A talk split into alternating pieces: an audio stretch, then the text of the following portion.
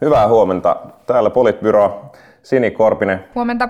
Juha Töyrylä. Huomenta, huomenta. Ja minä eli Matti Parpala. Tarjolla tänäkin perjantaina tämän viikon olennaisimmat talouden ja politiikan aiheet, tosin sillä pienellä huijauksella, että me nauhoitettiinkin tämä jo torstaina. Aloitetaan lyhyillä uploadeilla Helsingin kaupunginvaltuustolle, joka hyväksyi siis keskiviikkona yleiskaavan. Yeah. Mahtavaa. Ja ehkä sen jälkeen vielä pienet myös Espoo Unitedille ja harvinaisen suoraviivaisille potkuille. Right on. Mitä mieltä muuten olet? Lähtikö Valavuori liian helposti ajallaan? No, mua tässä koko keissa harmittaa eniten se, että mä en ennen tiennyt, kuka tämä Valavuori on, ja nyt mä oon tutustumaan, tutustumaan tähän niin persoonaan. Niin periniitti-ilmiö. niin, kyllä, just näin. Ehkä, ehkä tässä oli, niinku, siis varmaan oli, varmaan oli syytä toimia näin, kun ei ole se työnantajan edustaja, niin aika hankala kommentoida, että ne on aina kokonaisharkintoja ja, ja niin kuin he ovat harkintansa tehneet ja, ja ei siinä, ei siinä niin kuin mulla mitään niin kuin nokan koputtamista.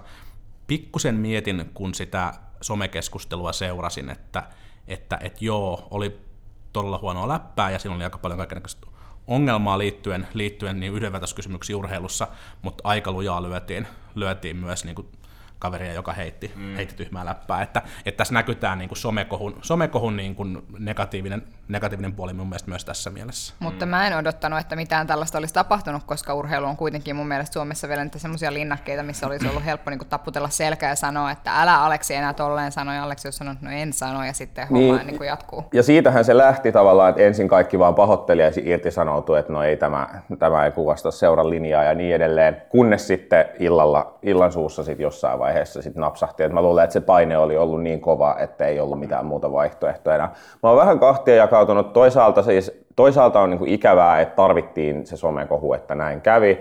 No toisaalta on myös silleen harvinaista, että Suomessa oikeasti lähtee, koska usein sitten se menee just tähän hyssyttelyyn, mitä sanoit.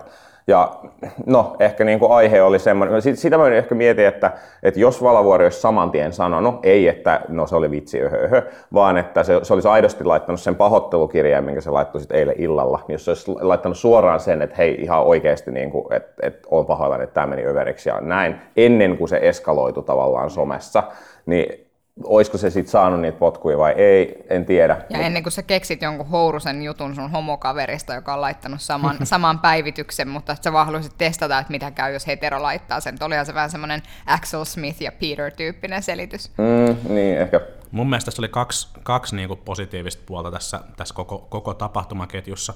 Eka oli just tämä, että, että, että näihin niin kuin, tähän johtopäätökseen Espoo Unitedissa päädyttiin aika nopeasti. Mm, Mun mm. mielestä samantyyppinen, samantyyppinen keissi siinä, että nopeasti vedettiin johtopäätökset, oli, oli toissa viikolla vai viime viikolla, oli kun SDP, ää, SDPstä erosi tämä Rami Adham-hahmo, johon mm, liittyy sitten ihan toisenlaisia, toisenlaisia ongelmia. Tässä on mun mielestä jotain tiettyä niin kuin suomalaisen toimintakulttuurin muutosta, joka, joka voi olla ihan, ihan niin kuin positiivinenkin, positiivinenkin asia. Ja toinen positiivinen juttu oli se, että kun eilen vilkasin Espoo Unitedin Twitter-päivitykseen tulleet kommentteja siitä, että, että näihin potkuihin on päädytty, niin siellä oli suurimmaksi osassa täysin asiallista keskustelua, missä ihmiset kiitteli linjakkaasta toiminnasta ja, ja totesi, että varmaan oli, oli hyvä näin. Ei ollut, ei ollut ilkamointia eikä ollut myöskään sellaista niin kuin, ä, törkysää kommentointia, mitä olisi voinut, voinut kuvitella. Hyvä suomalaiset. Mm. Hyvä. Hyvä Suomi. Siirrytäänpä sitten muihin suomalaisiin aiheisiin, nimittäin Eilen keskiviikkona julkaistiin eläkkeitä koskeva kirja nimeltä Eläketurma tekijöinä Jari Hanska ja Teemu Muhonen. siitä oli poimintana Hesarissa eilen muun muassa se, että, että pitäisi muuttaa eläkejärjestelmää suuntaan, jossa kaikki saisi 1600 euroa eläkettä ja jos haluaa enemmän, niin sitten pitäisi järjestää, sitten pitäisi järjestää itselleen yksityinen lisäeläke. Mitä mieltä te olette tästä ja, ja muista, muista asioista, mitä tuolla kirjassa nousi esiin? No mun mielestä 1600 euroa, sehän tarkoittaisi niinku ruffisti sellaista, että sä olisit tienannut niinku keskimäärin sun työuran aikana. Niinku nykyisellä järjestelmällä noin 3200-3300 euroa kuukaudessa, jolloin kun puhutaan niinku itse asiassa aika korkeasta eläkkeestä, että okei, meillä on, meillä on niitä suurta ikäluokkien edustajia, jotka saa niinku huikeita eläkkeitä yli 3000 euroa kuukaudessa, mutta että sitten samaan aikaan niin mä en usko, että esimerkiksi meidän sukupolvi tulee näkemään sellaisia eläkkeitä, mitä suuri, suuret ikäluokat ja jotkut heistä siellä, siellä ovat nähneet, että sillä tavalla mä en, mä en niin pidä niin kuin, Mä voin ihan lämmetä siis periaatteessa ajatukselle, että joo, kaikille sama eläke, ok, mutta mä en usko, että se nousee hirveästi nykyisen takueläkkeen, eli noin 700 euron päälle. Mä sattumalta eilen, eilen törmäsin kirjailija Hanskaan, joka, joka sitten antoi tämän kirjan, kirjan, myös, kirjan myös mukaan, ja, ja tota, eihin sitä pikkusen eilen illalla äh, lueskella. Öm, mun mielestä ehkä tämä suurempi muutos tässä niin kuin heidän esityksessään on, jos mä ymmärsin oikein, niin ei liity välttämättä siihen, niin kuin, että tulisi tämä tasaeläke, vaan siihen, miten, se, miten ne eläkkeet kasataan. Ja, ja heillä niin kuin jokainen sukupolvi kerää omat eläkkeensä, jotka sitten, jotka sitten maksetaan tässä tässä pois tällaista niin kuin sosiaaliturvatyyppisestä järjestelmästä. Ja, ja mua pikkusen niin kuin epäilyttää se, että pystytäänkö tämmöinen niin kuin taattu taso sitten säilyttämään kullekin sukupolvelle, koska sitten se tavallaan ää, rahastojen tuoma niin kuin mahdollisuus siihen, että, että kansainvälisen taloudellisen tilanteen mukaan tai muuten, niin, niin jotenkin niin säädeltäisiin säädeltäisi asiaa, niin ehkä, ehkä poistuu tässä, tässä järjestelmässä. Se on kyllä äärimmäisen, äärimmäisen hankalaa on ennustaa, tai just tossahan on, se, se miksi, miksi Suomen järjestelmä kaiketi on osittain rahastoiva, johtuu just siitä, että, että 30-40 vuoden päähän talouden, talouden ennustaminen, tai oikeastaan junnuimpien kohdalla yli 70-80 vuoden päähän ennustaminen, että kestääkö ne rahastot ja muuta, niin se on aika vaikea, vaikea ellei mahdoton ennustaa. Nytkin voi kritisoida sitä, että, että voidaanko aidosti olettaa, onko se 4 prosenttia pitäisi olla reaalituottovaatimus eläkerahastoilla, kolme ja puoli tällä hetkellä. Siitäkin voidaan varmaan, varmaan kyseenalaistaa, että onko se aidosti realistinen tulevaisuudessa, kun siirrytään matalan kasvun aikaan sinänsä piti tästä, tästä niin kuin tasaeläkejärjestelmästä sanoa, että tavallaan se ehdotus kuulostaa siinä mielessä kiinnostavalta, että, että ikään kuin se olisi semmoinen eläke, joka aidosti, aidosti olisi, olisi vähimmäisturva kaikille ja sitten toisaalta sillä voisi olla potentiaalisesti potentiaalisesti se vaikutus, että jos mennään niin kuin nykyjärjestelmän puitteissa suunnilleen, niin silloin, silloin ikään kuin korkeimmat eläkemaksut voisi tulla aika paljonkin alaspäin. Tai että, että sitä eläkemaksua, eläkemaksua saatettaisiin saada alaspäin sillä ajatuksella, että ikään kuin julkisen eläkejärjestelmän tehtävä on taata vaan tiettyyn rajaan asti ja sitten sen jälkeen siitä ylimenevän osuuden, jos haluaa niin kuin omalla eläkkeellä mm, niin kuin korkeampia tuloja käyttöönsä, niin on niin kuin mahdollisuus sitten itse vapaaehtoisesti eri instrumentteja käyttäen on sitten mahdollisuus tallettaa varoja sitten muualle kuin ikään kuin sen julkisen järjestelmän piiriin. Et mun mielestä se kuulostaa sinänsä ihan kiinnostavalta ajatukselta. Mutta mä en ole varma tavallaan siitä, että, että korjaisiko se sitä nykyistä tilannetta, koska jos mietitään tavallaan sukupolvien välisen oikeudenmukaisuuden kannalta, niin nythän on niin, että suuret ikäluokat ovat saaneet suhteellisen pienillä eläkemaksuilla ihan hillittömät eläkkeet. No mm. No okei, nyt jos me rebootataan koko järjestelmää siirrytään järjestelmään, jossa meidän sukupolvi kerää omat eläke, eläkkeensä ja sitten käytännössä mennään tasaeläkkeeseen, joka tarkoittaa sitä, että yksi, meillä on pienemmät eläkkeet aivan taatusti kuin suuremmilla ikäluokilla. Kaksi, meidän eläkemaksut tuskin tulee nykyisistä hirveästi, hirveästi laskemaan, koska jos meidän täytyy joku takuutaso tavallaan saada aikaiseksi mm. ja, ja meidän täytyisi saada ilman osittain rahastoivaa, koska Matti, mä luulen, että se osittain rahastova johtuu itse asiassa siitä, että kun eläkejärjestelmä alun perin luotiin Suomeen, niin ei ollut mitään, mistä nyhjästä sitä rahaa niihin mm. eläkkeisiin, jolloin oli pakko tavallaan käyttää niitä nyt kerättäviä eläkemaksuja nykyisten eläkkeiden, eläkkeiden rahoittamiseen. Että, että mä en niin kuin sillä tavalla näe, että tämä niin kuin ratkaisisi oikeastaan mitään muuta kuin sen, että sitten mentäisiin oikeasti siihen, että sitten me voitaisiin niin kuin oikeasti sanoa, että meidän rahoista on maksettu meidän eläkkeet. Ja siis totta kai, totta kai täytyy sanoa, siis varmaan isoin peruste osittain rahastoivalle on nimenomaan tämä sukupolvien tai äh, niin eri ikäluokkien koko ero, kun suuret ikäluokat 100 000 suunnilleen per ikäluokka ja meitä on mitä 55-60 000 per ikäluokka, niin siinä on tietysti, tietysti keskeinen syy. Niin, Hanskan ja, Hanskan ja Muhosen yksi argumentti oli se, että tällä hetkellä itse asiassa tämä osittainen rahastointi ei, ei pidä paikkaansa, että käytännössä se tietty osuus menee sinne rahastoon, mutta sitten sieltä maksetaan kuitenkin, kuitenkin enemmän, niin kuin ulos. enemmän, enemmän ulos, mm. että tavallaan se ei, niin kuin, se ei niin kuin toimi, ja toi on ihan totta, mitä Sini mainitsi tästä, että alkuun, alkuun tavallaan, kun annettiin tämä eläkelupaus, niin tietyllä tavalla nämä suuret ikäluokat on, on niin kuin maksanut vanhempiensa tai aikaisempien ikäluokkiensa luokkiensa eläkkeitä, ja, ja, ja siinä on, on tämmöinen, niin kuin, tämä on niin kuin todella monimutkainen niin kuin sukupolvien välisen oikeudenmukaisuuden kysymys, koska se ketjuttuu niin pitkällä, mm. pitkällä aikavälillä, että, että sen niin kuin arviointi on, on niin kuin hankalaa. Mun mielestä varmaan parasta tässä ehdotuksessa tällaisessa niin kuin peruseläkkeessä. Totta kai on se, että, että kyllähän tämä puuttu siihen niin eläkejärjestelmän suurimpaan ongelmaan, eli eläkeläisköyhyyteen. Niihin niin kuin usein naisiin, jotka on kansaneläkkeellä tai takueläkkeellä ja saa, saa aivan käsittämättömän pientä, pientä eläkettä, jolla ei millään voi tulla, toimeen, että, että tavallaan kysymykset on sen kaltaisia, että ostanko tässä kuussa ruokaa vai lääkkeeni, ja, ja, ja tähän tämä niin kuin, tähän tämä niin kuin pureutuu, mutta, mutta että kyllähän se sitten on niin kuin järjestelmän legitimiteettikysymys kieltämättä, että jos, jos, jos niin kuin, uh, yhä useampi sitten hyvin, hyvin toimeen tuleva henkilö alkaa järjestää itselleen tai työnantajat alkaa järjestää tällaisia yksityisiä eläke, eläkevakuutuksia, niin mikä sitten on se, mikä sit on se niin kuin insentiivi enää, niin kuin, enää rahoittaa sitä, sitä järjestelmää, missä, mistä kaikki, kaikki saa. Niin, käytännössähän toi tarkoittaa, jos se suunnilleen menee niin, että kolmesta tonnista, kolmesta tonnista ylöspäin, niin, niin toi 1600 tulisi jo suunnilleen täytettyä, niin se on aika iso osa desiilejä, mitä kolme, neljä ylintä desiiliä jo käytännössä varmaan tulee intressi järjestää joku ylimääräinen lisäeläkesysteemi, ja se on aika iso osa. Mutta varmaan, varmaan totta on vielä viittaten siihen, mitä Sini sanoi ja Juhakin, kun puhuit legitimiteetistä, niin, niin, niin isoin ongelma missä tahansa muutoksessa on se, että no miten päästään nykyjärjestelmästä johonkin uuteen järjestelmään ilman, että se jollain tavalla merkittävästi loukkaa loukkaa niin kuin jonkun etuja, tai erityisesti ehkä se, se hankaluus on se, että jos, jos on jo eläkkeellä, jos on jo 70-vuotias tai 75, eikä välttämättä pysty enää itselleen lisätuloja sit siinä vaiheessa hankkimaan, tai on 50 ja on siirtymässä eläkkeelle, ja nyt ilmoitettaisiin, että hei, että muuten niin itse asiassa sun eläkkeestä, niin kuin, se, se tuleekin olemaan 1600 riippumatta siitä paljonko sä tienasit, niin sillä on aika se ei ehkä ihan niin voi mennä. Mutta onhan meillä nytkin häviäjiä. Uusimmassa eläkeuudistuksessa mun, mun vanhempien sukupolvi 60-70-luvun niin taitteessa syntyneet tulee häviämään mm. suhteessa niin kuin meidän sukupolven tai suhteen, suhteessa mm. niin kuin aiempiin. Niin, niin. Että tavallaan niinhän se, niinhän se tavallaan menee ja sitten toisaalta voi ihan sarkastisesti todeta, että, että samalla tavalla kuin kaikki muutkin uudistukset eläkkeisiin liittyen voidaan toteuttaa niin, että ne ei koske suuria ikäluokkia, niin eiköhän sitten ihan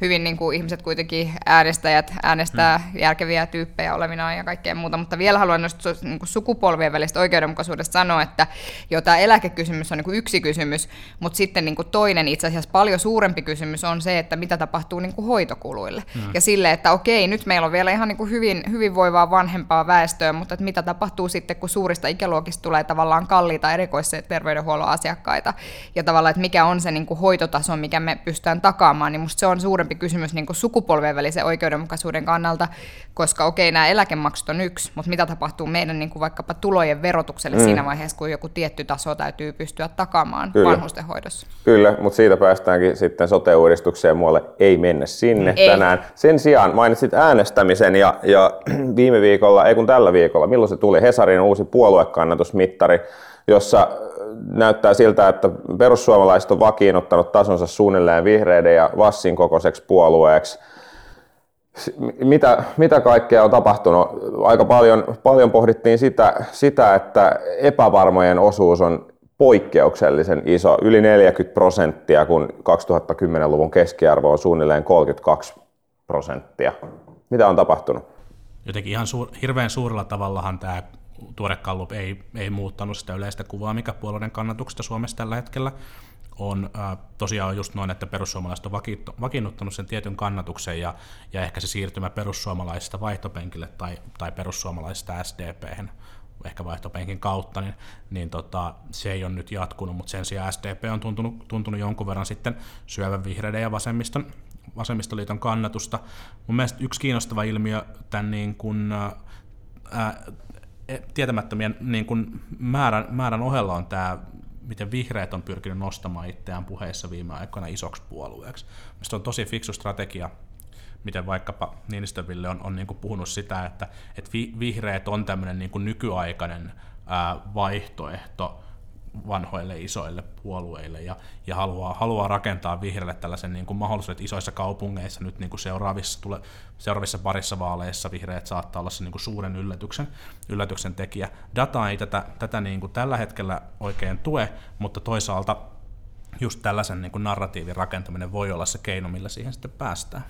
Mä, mä tota, vihreistä oikeastaan siis, heissähän kiinnostavaa on se, että he nousee jonkin verran tämän niin kuin perinteisen oikeisto-vasemmisto-jaottelun yläpuolelle, jolloin tietyllä tavalla heillä on niin kuin enemmän enemmän tarjota. Ja mun mielestä siis, musta se on tietyllä tavalla myöskin totta, että monet heidän tapansa toimia joukkoistamisessa ja muussa on sellaisia, jotka niin kun itse asiassa vastaa tässä ajassa siihen, siihen tarpeeseen, että miten ihmiset haluaa vaikuttaa. Mä luulen, että se epävarmojen äänestäjien määrä johtuu itse asiassa siitä, että ihmiset ei koe enää, että äänestämällä voi oikeasti vaikuttaa. Että Suomessa ei ehkä saada aikaiseksi semmoisia herkullisia tilanteita, niin kuin tällä hetkellä Yhdysvalloissa on, että todella jokaisella äänellä on merkitystä niin kuin siinä, että mihin suuntaan niin kuin heiluri heilahtaa. Mun on jotenkin aina ollut vaikea, vaikea niin kuin niellä tätä, että ihmiset eivät usko tai ihmiset usko, uskovat, että äänestämällä voi vaikuttaa. Tai tavallaan, että kun se yksittäisen äänen vaikutus, siis tavallaan se valinta, minkä nyt juuri minä teen siinä äänestyskopissa, vaikka mä menisin nyt äänestyskoppiin ja sitten päättäisin läpällä äänestää niin perussuomalaisia, niin ei se nyt vielä sinänsä vaikuttaisi mihinkään. Mutta enemmänkin jotenkin tuntuu, että sillä äänestämisellä on yhteys siihen niin kuin jotenkin yleiseen kiinnittymiseen siihen, että mitä yhteiskunnassa tapahtuu, tai että uskotaanko niin kuin politiikkaan noin niin kuin ilmiönä ylipäänsä enemmänkin kuin siihen, että onko sillä mun äänellä just vaikutusta. Niin, ja siihen, että mitä, mitä kukin meistä ajattelee, että mikä se niin kuin ihmisen ja kansalaisen rooli tässä yhteiskunnassa on. Ehkä niin, Sitä on joo. tutkittu, tutkittu, että, että jos äh, ihminen käy äänestämässä ensimmäisissä vaaleissa, joissa hän saa äänestää, niin todennäköisemmin hän jatkaa äänestämistä myös sitten niin kuin lopun ikäänsä. Mitä, mitä useimmat vaalit sieltä alkupäästä jää, jää taas väliin, niin, niin mun mielestä on ihan loogista ajatella, että se tultavammin myös sieltä loppupäästä jää, jää väliin. Nyt Yhdysvaltain presidentinvaalien yhteydessä on, on puhuttu paljon näistä, niin kuin, että tuleeko Trumpille tällaisia äänestäjiä, jotka ei ole koskaan aikaisemmin äänestänyt presidentinvaaleissa mm. tai missään muussakaan, muissakaan vaaleissa, että onko tämä niin kuin tämän tyyppinen poliittinen hahmo, joka kykenee, kykenee puhuttelemaan. Suomessa samaa keskustelua käytiin osittain Toni Halmeen osalta silloin, kun hän keräsi 16-17 000 ääntä, ääntä Itä-Helsingistä. Varmaan paljon sellaisia ihmisiä, jotka ei olisi muuten, muuten niin kuin äänestänyt ollenkaan. Mun mielestä jos me halutaan niin kuin äänestys, äänestysintoa ylös ja, ja lisätä sitä, että tämä niin kuin puoluekannastaan tai äänestysvalinnasta epävarmojen määrä, määrä pienenisi, me kaikin keinoin pyrkii lisäämään sitä, että, että nuoret äänestäisi niissä ensimmäisissä vaaleissaan ja kokisi, mm. että se olisi jollain tavalla niin kuin mielekäs tapa, tapa Mut osallistua. Musta, musta, musta tämä on niinku aikamoista jeesustelua siis sillä tavalla, että musta tavallaan keskeistä itse asiassa ei ole se, että me saadaan nuoret äänestämään tai nyt jokainen niinku uurnille, vaan keskeistä on oikeasti se, että puolueet rupesi toimimaan jollain järkevällä tavalla. Mä ymmärrän aivan hyvin sitä tyyppiä, joka on laittanut sen ainoan äänensä elämänsä aikana perussuomalaisiin, koska ne on sanoneet yhtä. Ja sitten kun ne menee hallitukseen, ne tekee toista. Ja mm. tämä on niinku semmoinen asia, joka koskee kaikkia puolueita. Että kyllä niinku itsekin äänestäjänä kokee jotenkin sitä ja, ja, ja niinku puolueen jäsenenä kokee aina välillä sellaista, että tämä ei ole se puolue, mihin mä oon liittynyt, tai tämä ei ole se puolue, mihin, mitä mä oon niinku äänestänyt. Niin tavallaan, että jos ihmisellä ei ole samanlaista vahvaa kiinnittyneisyyttä johonkin puolueeseen, niin kuin meillä kolmella on, niin silloin tietyllä tavalla se, se on ehkä sellainen asia, joka, joka niinku turhauttaa ja saa sut hmm. ajattelemaan, että sillä ei ole väliä. Tarvitaanko siis lisää kenttätyötä? niin, niin, siis joo, ja, ja, ja mä, mä haluan tarkentaa, että mä en missään tapauksessa kannata mitään niin kuin äänestysaktiivisuuskampanjoita, koska ne on niin kuin kamalia eikä, eikä toimi, mutta et, et jotenkin niin onko se syy sit siinä, että et, tai voiko syy olla siinä, että nyt nykyään ihminen tai äänestäjä odottaa jotenkin niin kuin liian nopeita ratkaisuja ja liian selkeitä ratkaisuja niiltä puolueilta. Mut koska eihän tämä, niin kuin, eihän tämä niin kuin, tavallaan, en, en mä usko, että niin kuin, tässä on tapahtunut jotain massiivista niin kuin, poliittisen järjestelmän muutosta. Et, et kyllä se nyt varmaan kutakuinkin tämän kaltaista on ehkä niin kuin aikaisemminkin, aikaisemminkin ollut, mutta nyt sitten, niin kuin, et, et, et kun en saanut heti tätä tai että tämä ei, niin kuin, tämä ei nyt jotenkin niin kuin heti mennyt sillä tavalla kuin minä toivoin, vaikka äänestin, niin, niin siitä, siitä seuraa niin kuin sellainen turhautuminen. Eikä siis, se on mun mielestä ihan ymmärrettävää, koska sitten tavallaan moni muu asia tässä yhteiskunnassa yhteiskunnassa toimii nykyään paljon paljon nopeammin. Politiikka edelleen tosi hidasta ja vaikeaa ja täynnä niin kuin epämiellyttäviä, epämiellyttäviä kompromisseja, Varsinkin kun meillä on vielä monipuoluejärjestelmä. Niin, mutta mä sanon tavallaan sen, että ehkä, poliitti, että ehkä Suomen poliittinen järjestelmä ei ole muuttunut, ja ehkä se on tavallaan se ongelma. Että ehkä se ongelma oikeasti on se, että koska maailma muuttuu ja maailmasta tulee nopeampia, ihmiset hmm. liikkuu nopeammalla tahdilla ja työelämän murros on hillittömän nopea esimerkiksi, niin silloin ihmiset tarvitsee nopeita ratkaisuja. Ja se, että meillä on niin kuin eduskunnassa ihmisiä valiokunnassa, jotka sanoo, että ei näitä asioita noin vaan muutella, tai nyt kun puhutaan perhevapaajärjestelmästä, niin sitten ihmiset sanoo, että kyllä tämä täytyy nyt huolella miettiä, mitä hyvää tässä maassa on ikinä saatu niin kuin viimeisen kymmenen vuoden aikana aikaiseksi sillä, että me niin kuin vähän diskuteerataan lisää. Me ei olla ruotsalaisia Kaik, pojat. Kaikki hyvä tässä maassa on koko sen historia-aikana saatu, saatu aikaiseksi sillä, että on niin kuin diskuteerattu ja huolella mietitty. Mä ymmärrän tuon vaatimuksen siitä, että, että asioita pitäisi tapahtua nopeasti, mutta sitten taas toisena, toisella me käydään, toisella käydään niin kuin keskustelua siitä, että, että niin kuin lainvalmistelu on heikkoa, kun ei ole tarpeeksi resursseja eikä siihen käytetä tarpeeksi, tarpeeksi aikaa, ei tehdä, ei tehdä riittävästi niin kuin vaikutus vaikutusarvioita, vaikka sukupuolivaikutusten arvioita, tai, tai niin kuin muuten pohdita sitä, että mikä tämän niin kuin tehdyn politiikan vaikutus on. Tehdään uudistuksia uudistuksen perään niin kuin asioihin, jotka on vasta, vasta niin kuin uudistettu ilman, että niiden niin kuin vaikutuksia on pystytty arvioimaan. Et, et, et, niin kuin politiikka ja yhteiskunnalliseen päätöksentekoon niin kuin mun mielestä ihan hyvällä tavalla liittyy aina, aina niin kuin tiettyä vakautta ja hitautta. Ei kaikkea voi vaan koko ajan heittää, heittää uusiksi sen takia, että nyt on joku niin kuin uusi ajatus. Mä tiedän, että sä et sinne tätä niin kuin tarkoittanut, mutta mä niin kuin yritän jotenkin tuoda läpi sen viestin, että, että mun mielestä tietyllä tavalla meidän pitäisi myös niin kuin kansalaisina pikkusen muuttaa sitä odotushorisonttia, mikä me sille politiikalle asetetaan. Ja tämä ei mun mielestä poista sitä, etteikö niin kuin puolueiden todellakin pitäisi uudistua niin kuin monella tavalla, eikä pelkästään niin kuin viestinnän, viestinnän osalta. Mutta se on tosi tylsää. Tosi tylsää odottaa, että niin. vuosia ja vuosia. No Tämä on järjestelmädemarin vastaus, mä oon, mä oon no niin. Tämä, tämä Politbyro on hyvä päättää järjestelmädemarin vastaukseen. Tänään vedettiin vähän pidempi jakso yleisön pyynnöstä. Käykää kommentoimassa, antakaa palautetta ja palataan aiheeseen taas ensi viikolla. Tämä oli Politbyro jakso 2.